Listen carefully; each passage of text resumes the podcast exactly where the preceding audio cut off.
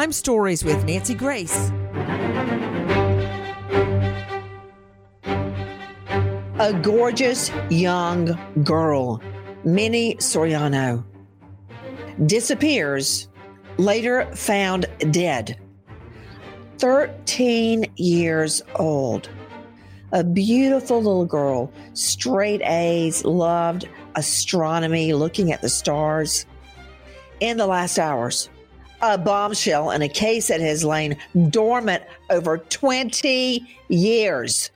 I'm Nancy Grace. This is Crime Stories. Thank you for being with us here at Fox Nation and Sirius XM 111. Take a listen to our friends at crimeonline.com, our cut one. Minnie Lee Soriano was known to friends and family as Minnie. At 13, Minnie was in seventh grade and was a straight A student who wrote poetry in her journal about love and rainbows. She liked to read romance novels and she dreamed of one day becoming an astronaut. She was a fixture in her neighborhood, riding her bike or zooming by on roller skates. Her friends described her as being mature for her age. Minnie's aunt, Maritza Soriano, said people used to call Minnie the Cinderella of the building.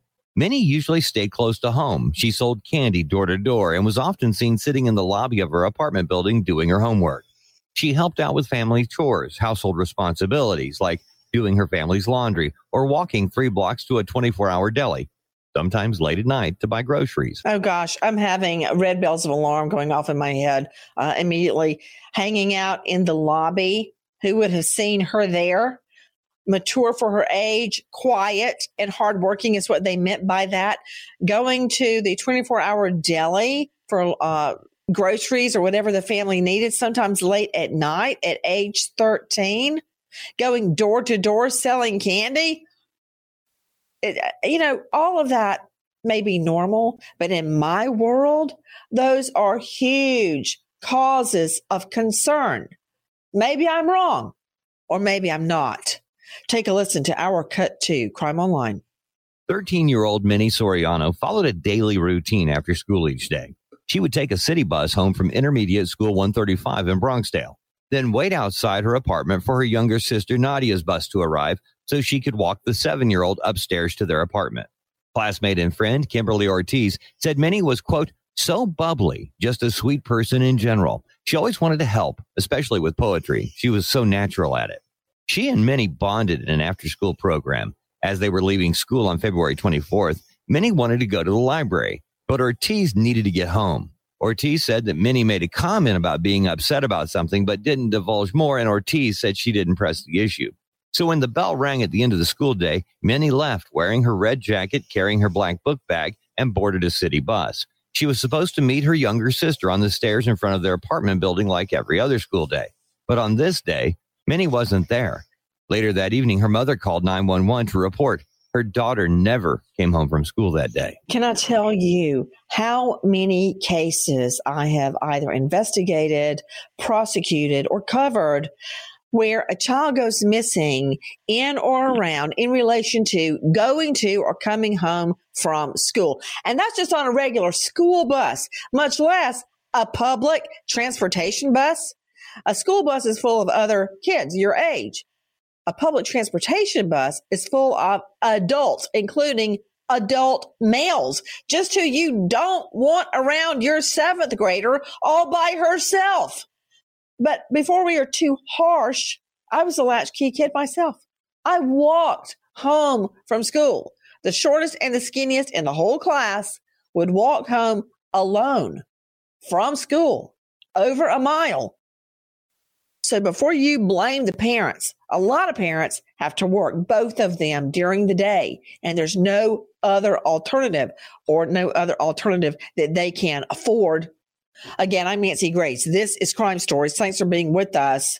Take a listen now to our cut three, Sandra Bookman, ABC 7. 13 year old Minerly Soriano was last seen in class at IS 135 last Wednesday, February 24th. But when she didn't show up at home in Pelham Park by 7:30 that evening, her family reported her missing to police.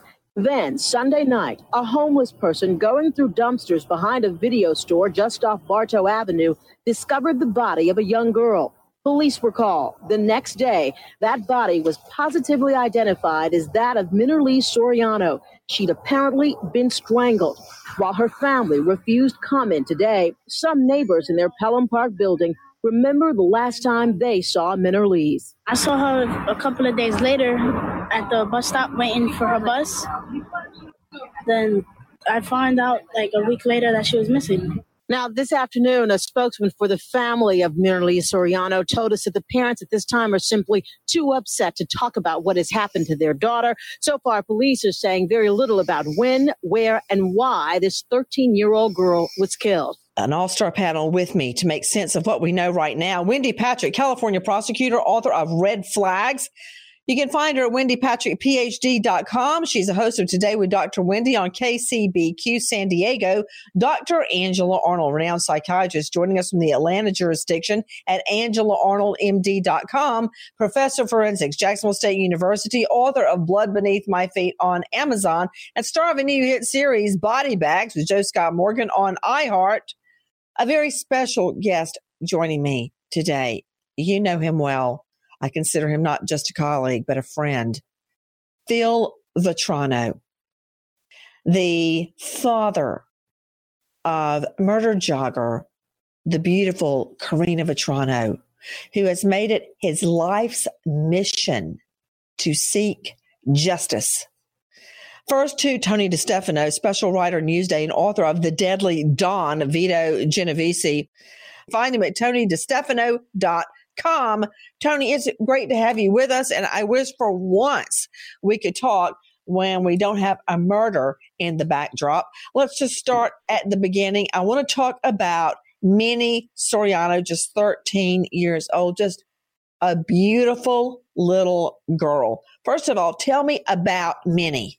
Well, Minnie was, as you noted in your openings, uh, was a very precocious, uh, active, uh, uh, young intermediate school girl in the Bronx, and uh, you know she was full of life.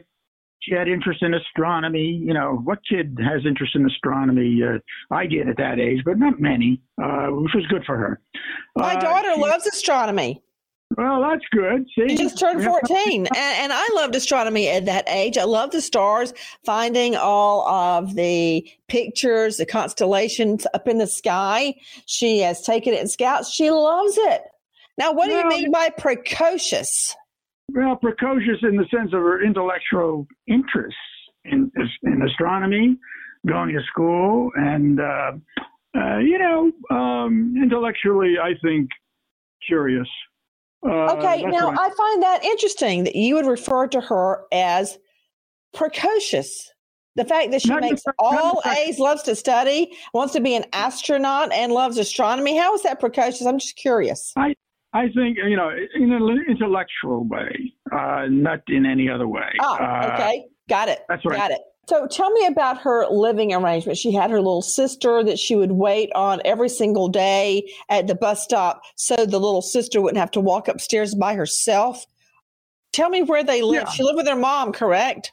Uh, she did in the in the Bronx. Um, she was caring for her younger sister. You know who I think she looks like? If any got any of you know this star, she's incredible.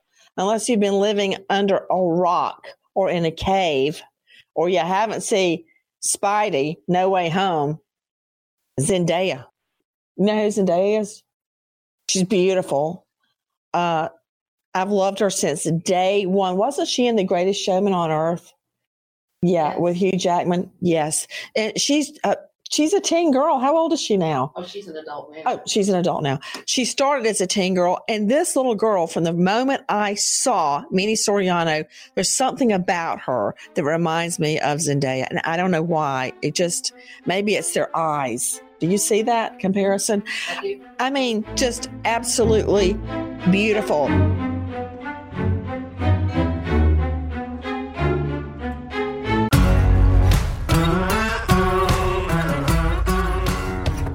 Crime Stories with Nancy Grace.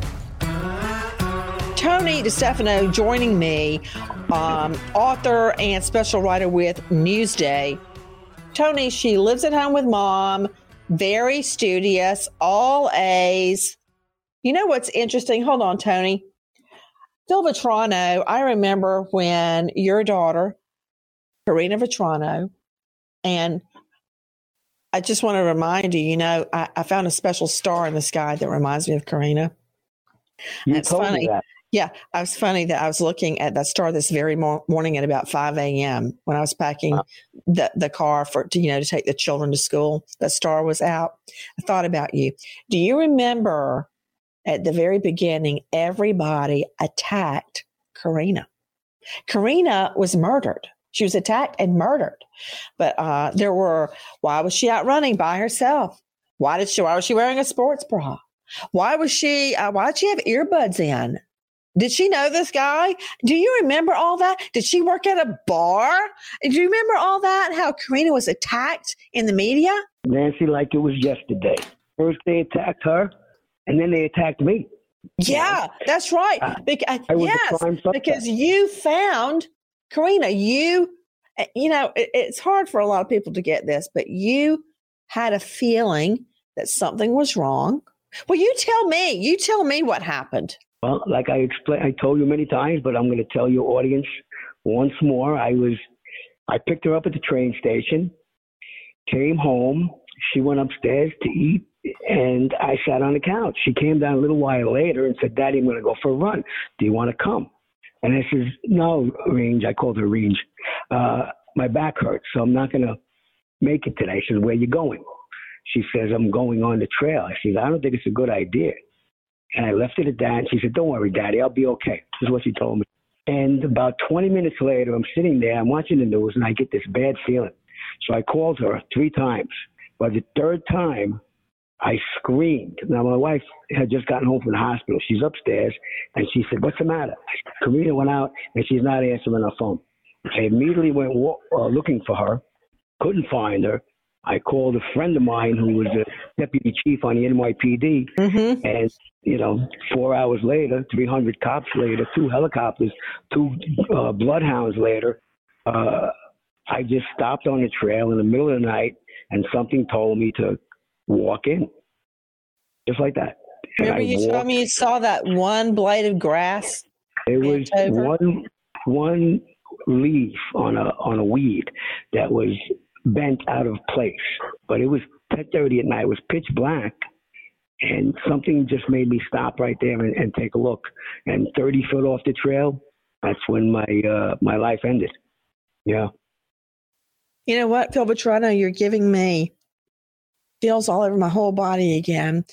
And you're hearing Karina's father describing a feeling that made him go look for his daughter and a feeling that led him a certain way after searching and searching and searching.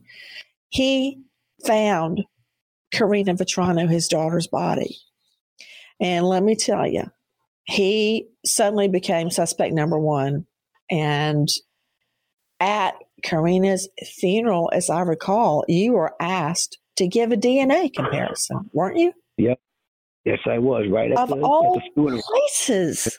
The media went berserk. So, that, Tony DeStefano, you poor thing, I apologize because when you when you said Minnie was precocious, I totally, that rubbed me the wrong way. And you were absolutely right. Now it's absolutely wrong because I'm so used to victims somehow being accused of wrongdoing that somehow it's their fault that I was just already, you know, I, I, I was loaded for bear, but sadly, oh. I caught you being good again. So you're right. She was educationally and intellectually precocious, far beyond her years as 13 year old little girl. So that day, Tony DeStefano joining us from Newsday, that day that she's last seen, she gets on the public bus and oh, do you remember the case we just did, Jackie? Where, oh, I remember the little girl's last name was DeFries. Ariana. Ariana DeFries who took a public bus home from school and video actually shows her being led away by her killer from the bus.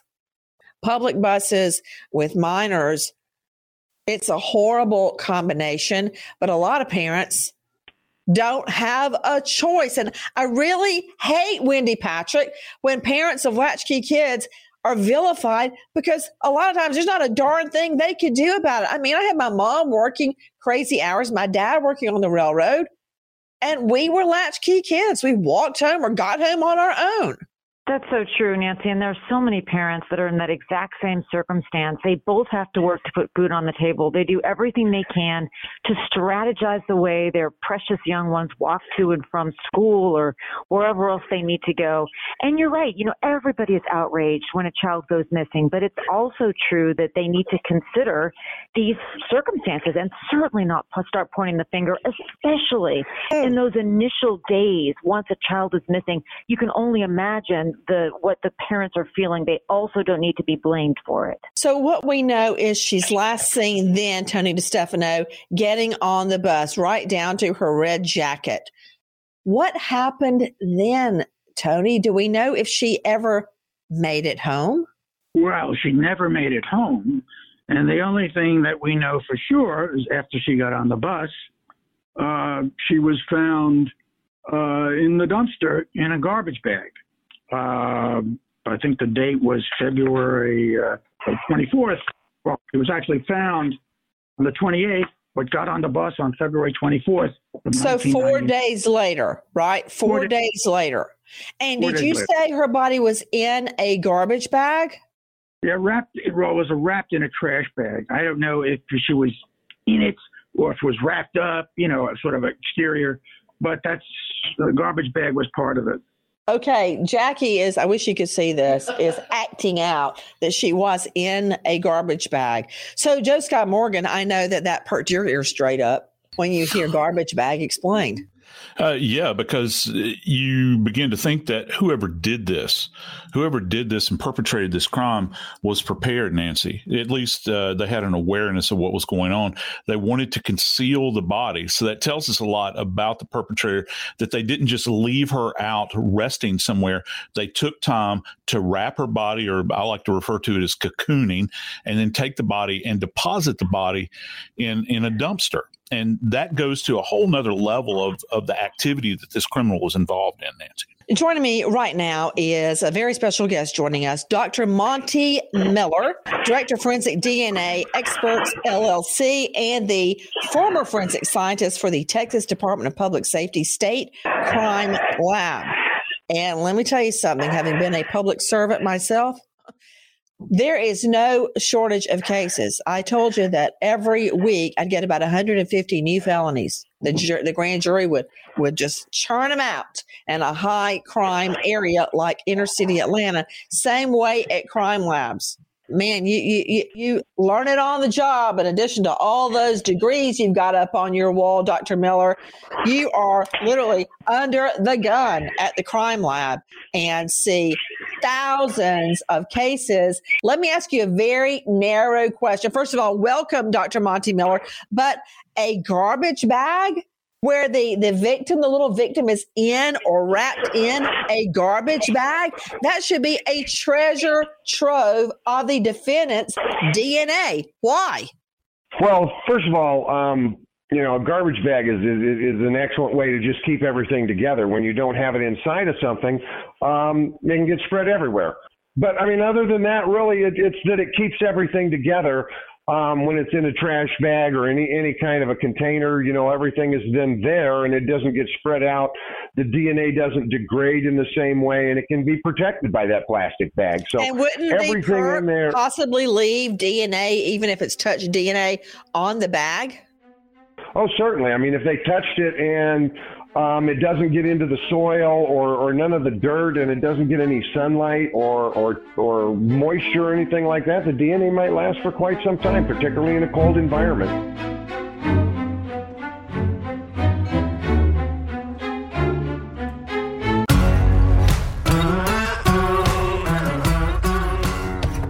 Crime Stories with Nancy Grace. Dr. Angela Arnold, renowned psychiatrist, joining us out of the Atlanta jurisdiction at angelaarnoldmd.com. Dr. Angie, I want to circle back about why very often people blame the victim. Here you got a 13 year old little girl getting off a public bus after school, and you got the parents that allowed her to be a latchkey kid. You know why I think people do that? Why they blame the victim or the, the parents? Why? Because it makes us or the blamer, the finger pointer, feel better. In other Right. words, they might say, "Oh, well, that's not going to happen to me Exactly. because I'm I not- would I never don't parent that way. in the blank. Mhm. I would I don't never parent that let way. my child take his public bus. I would never let my child walk home from school. BS. You know what? Because I see children walking home from school. Every school you can think of, the public school, the inner city school, the fancy private school. A- lot of people are walking home from school, but it makes the finger pointer feel better in that it's not going to happen to me. It's not going to happen to my child because of fill in the blank X. I don't Right. think there's any hatred toward Karina Vetrano or Phil Vetrano or this little girl, Minnie Soriano, or her mom. I think it makes the finger pointer feel more secure and safe because they can rationalize why it would never happen to them, but it could happen to them. That's what they don't get. I think that people are so, first of all, people are so shocked when something like this happens. And there's so many crime shows on TV now, and people have become their own sleuths almost. And so they think they're they think they're doing the right thing by saying, "Oh, it must have been the parents. It was the parents' fault, or maybe the little girl had was wearing the wrong thing that day, and she attracted some attention like that." And these kinds of attitudes, Nancy, as far as I'm concerned, need to change. And they need to be exposed, first of all. Yes, Wouldn't you agree, Phil Vetrano, that that attitude, whether it makes the finger pointer, you know, blaming the parent, feel better, like it's never going to happen to them, that needs to be exposed because the faster you can get off the parent or the child, the quicker you can get on. Where's the perp? Who's the perp, Phil? Yeah, Nancy, unfortunately, it doesn't always work that way. You know, they, with on Karina's case, they saw a beautiful young girl. Then you're right. What was she doing with, running in a sports bra? She should have had a sweatshirt on. You know, like it was her fault and she asked for it and she brought it upon herself. And this is not true. You have a, a perpetrator, you have a criminal with a criminal mind that's going to do it no matter what the victim looks like. Truer words were never spoken, Phil Vetrano. Um, and the case we're covering today has special meaning to Phil Vetrano and Tony DeStefano joining us. So three and days. You, and you. Yeah, you're right. It does. It does, Phil. To Joseph Scott Morgan, professor of forensics, death investigator. Three days passed before the body of this 13 year old little girl, Minnie Soriano, is found. How does that hurt the case? Well, you know, one of the things that we deal in in medical legal death investigation, Nancy, is uh, trying to determine the postmortem interval. And it can it can certainly harm the case because you'll get degrading of evidence. But the other the upside, I guess, if you're looking for a silver lining, is that it can give us an opportunity to try to match up a timeline as to when she was last seen and at what level her body is degraded at that point in time. Now, keep in mind, this is in the winter time, so it's going to be cooler. So, uh, to the doctor's point just a moment ago, uh, that's going to preserve the body a little bit longer than, say, for instance, if we were in the heat of the summer.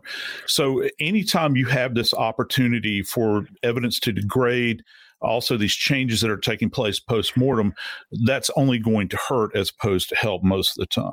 Straight out to Tony DeStefano, special writer, Newsday, and author of The Deadly Don, Vito Genovese. Tony, explain to me how Minnie was murdered and was she sex abused? To answer the latter question, yes, there was evidence of sexual abuse. Uh, it didn't apparently rise to the level of rape, but there was some physical contact and wasn't there sperm found on her clothing or her body? on her clothing. On her clothing. So you know, it raises a bunch of other questions on what happened to the suspect. What was he doing at that time? Was it a Well, I know, think I uh, know what he was doing. He was masturbating as he Uh, killed the girl. Either that or it was a premature ejaculation um, uh, when he couldn't rape her. But she was abused in some way sexually, and uh, she died from neck compression, which is basically strangulation, basically. To Joe Scott, how do you determine that COD cause of death was neck compression? Well, one of the articles that I'd seen, Nancy, actually mentioned the term throttling. And of course, we've heard a lot about that relative to the Petito case. And, you know, when you have this throttling event where an individual is using their hands as opposed to a ligature, you're going to have diffuse hemorrhage, which means it is spread through the tissues. It's not going to be real specific. So you can have a contusion or a bruise that's going to be much broader. And that gives you an indication. And in certain cases, not every case, but in certain cases, you can actually actually make out uh, say the outline of a handprint or uh, that matches up with a contused area that might give you the appearance that there has been hands applied to the external surface of the neck. So that's what they're looking at here, Nancy. Guys, take a listen to our cut four. This is CeFaan Kim, ABC 7. This beautiful little girl was treated less than human. It has been 22 years since her life was cruelly taken but detectives never gave up on finding justice for her and her family. 13 year old Minerly Soriano, who went by Minnie in 1999, was on her way home in Co op City when she was sexually abused and strangled. Three days after she went missing, her body was discovered in a dumpster in the Bronx, dumped like trash. Eyewitness News reporter Sandra Bookman in 1999. Police spent much of yesterday looking through the trash at this video store here at the Bay Plaza shopping complex in the Baychester section. Guys, uh, this is what we know about the discovery of her body, the condition it was in. She was shoved into garbage bags inside a dumpster behind what used to be a Hollywood video rental store. She was found by a homeless man that was digging through the trash. She had been tied with green gaffer tape and placed in a fetal position inside the black garbage bag. She was fully clothed.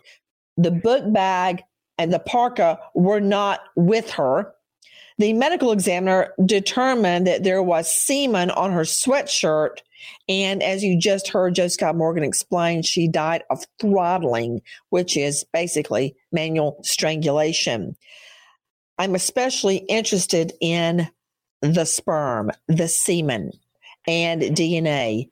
Years go by, and there is no DNA match. Straight out to Dr. Monte Miller, Director of Forensic DNA Experts LLC. Dr. Monte Miller, again, thank you for being with us.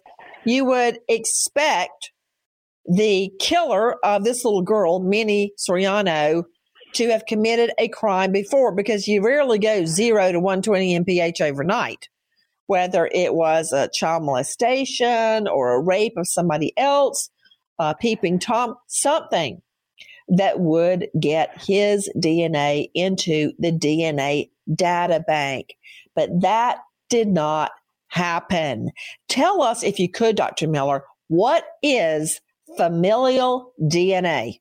Well, familial DNA is the fact that we all share a certain amount of our, our DNA with uh, other members of our family. The uh, Golden State Killer was caught by a familial search, although they did that through the uh, databases that are commonly available. The CODIS database uh, that has all of our criminals in it, they can also do a familial DNA search of it, but they're looking for somebody that's just a close match and then, then they're trying to say, is that match similar to what we would get from a brother or from a cousin? And so they try to match it that way. Um, though that's not a very good match because we just don't have enough DNA markers to do a good match. When they do the ancestral DNA, which Ancestry.com uh, Mother and Me, 23 and Me, whatever you have, those databases are using like 700,000 DNA matches. And so it's much easier to do a familial search that way. But basically, they're looking for DNA that has a very similar uh, profile to the one that they found, or one that has a profile that matches. You know, this could be your brother. This could be you know matches 50% or 25%. But they have so many markers, they're able to do much better comparisons with the uh, ancestral DNA sites than they can with the criminal database. So, bottom line, the actual killer of 13 year old Minnie couldn't find him through a DNA match. You have your known DNA, which is the sperm, the semen on her clothing but you ha- don't know the match. You got to have somebody to match it to.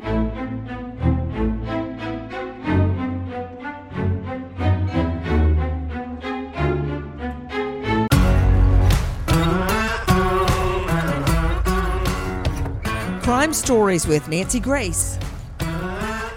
Familial DNA, you run the known DNA, the killer's DNA through the system. And with familial DNA, you might get a great, great, great, great uncle or a distant cousin or nephew uh, far away from the initial family tree. That's how familial DNA works. And then, like in the case of the Golden State Killer, uh, DeAngelo, Joseph DeAngelo, you look at people connected to the victim's DNA, uh, the perp's DNA in the area. Are there any brothers, uncles, cousins, nephews in the area? Then you start bit by bit narrowing it down who it could be. So, Phil Vetrano, you led the campaign for familial DNA to be allowed in evidence. Why? Well, you basically call me the father of New York familial DNA. Why? Is because we had a great sample, a DNA sample, you know, from Karina's killer, but it didn't match anything. We nothing in CODIS, nothing in state, nothing in federal. So Tony, Tony DeStefano, our guest right now, told me about familial searching, and he told me what it was, and I and I, I said, how come they're not doing this? Because it's not allowed. And I said, okay. And I started my campaign. And between me, you, and Tony, because you, we met on Dr. Oz and we pushed for it. So you were the celebrity that went nationwide. Tony was the local news guy, and I was the, the tenacious father. And between us, that combination, we got it passed. And we are celebrating the second case in New York State. You know, Minnie was the first in New York City. But even after we found Karina's killer, I still pushed for it because it, it is so disheartening and so horrible to have a loved one that is killed and knowing someone is walking the streets. You you just want justice, you know. You just you just want this person to be caught. So I wouldn't stop. I wouldn't stop until they listened to me. And frankly, you know, it, it was a miracle that it even evolved so quickly. We got it done in 10 months, which is unheard of. And do you ever reflect, Phil Vetrano and Tony DeStefano, and I'll start with you, Phil, that if you had not led that campaign and fought so hard, the family of Minnie Soriano to this day would not have justice? No question about it. There's no question about it. The answer to that is no. They would not have justice. No. Take a listen to our cut five. This is CeFaan Kim, ABC 7. Approved about four years ago by the state, it's called familial DNA, and this is the first time this technology has been used to solve a cold case in New York City. Detectives found the father of the suspect, which then led to Martinez. It's like building a family tree by searching for specific familial DNA. The DNA evidence recovered uh, from from Minerly's was uh, initially searched through the CODIS databases, which are the government databases for a direct match. Those results were negative in 2000. And more in our cut six. Listen. Nobody from her family and none of Minnie's friends remember Martinez, but police say he lived in Co-op City in 1999. Police say he was living all these years in New Rochelle, in plain sight, living a public life, calling himself Jupiter Joe. A YouTube video shows him in public places, teaching astronomy to children. If I told you my name was Joe Martinez, would you remember it? His defense attorney says police have the wrong man. He denies these allegations. Uh, the case is pretty unusual in that Mr. Martinez is 49 years old. He has no criminal history. To you, Dr. Monte Miller, Director of Forensics DNA Experts LLC. It's the wrong guy. So you want to tell me that the DNA match, which is very often like one in three trillion possibility, you got the wrong guy. One in three trillion. He's saying uh, they've got the wrong guy when it's his sperm on the 13 year old little girl's clothing. Really? The DNA doesn't lie.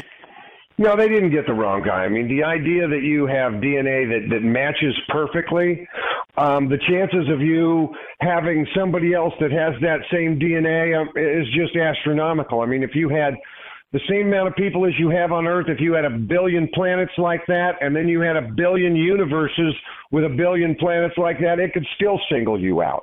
So unless he has an identical twin, the answer is no. The ship has sailed. The DNA is his.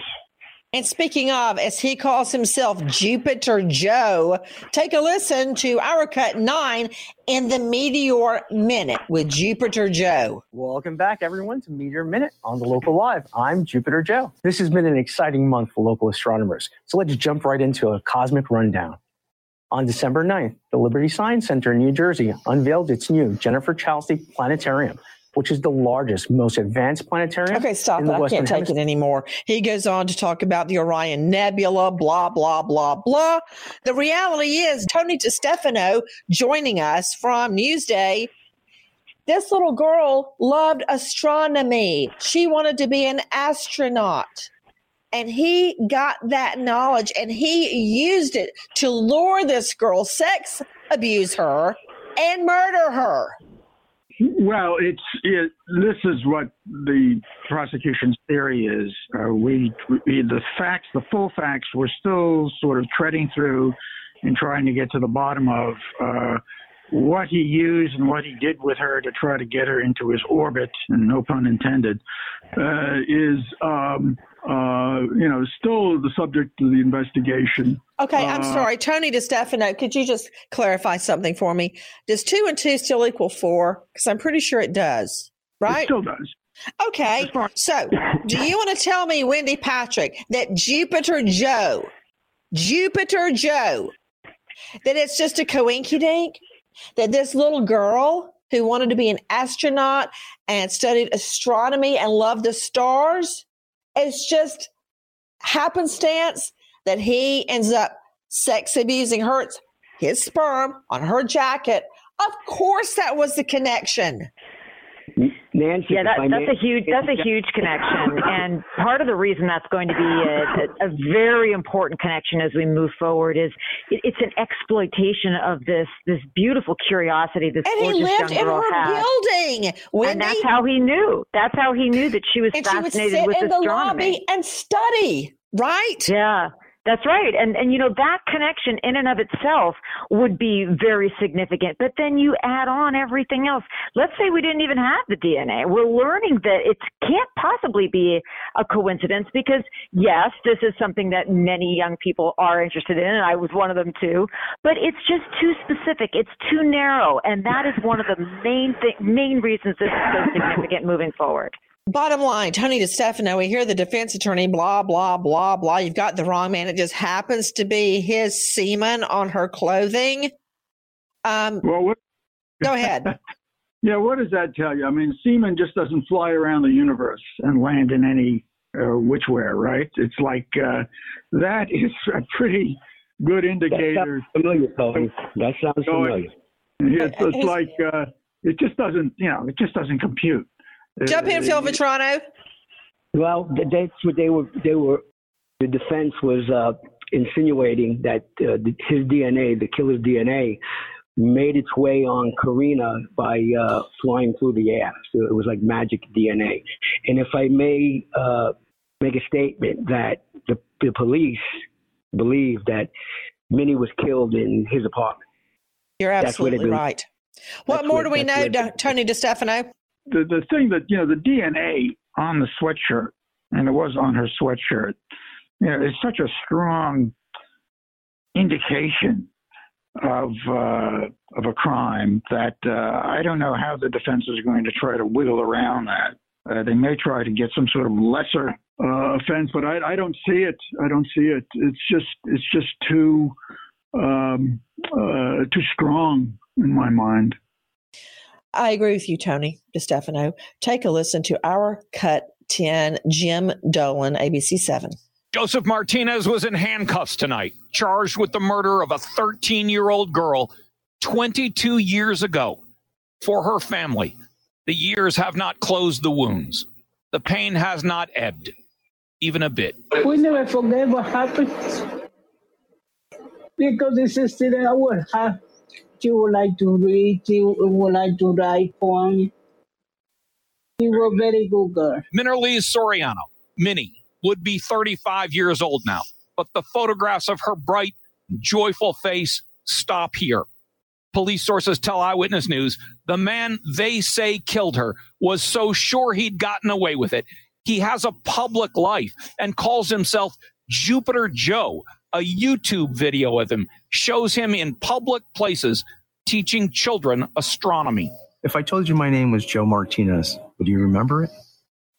Well, I can tell you this that's a name I'll never forget, and I will not be happy until he gets the maximum penalty in that jurisdiction, which is life behind bars. A 13 year old little girl getting off the bus. In addition to all of the investigators, the police, the scientists that worked this case, never gave up. I want to thank Phil Vetrano, victims' rights advocate who pushed for familial DNA in that jurisdiction, and Tony DeStefano joining us from Newsday, who also joined the fight for familial DNA to be allowed as evidence. And my message for Joseph Martinez rot in hell. Nancy Grace, Crime Story, signing off. Goodbye, friend.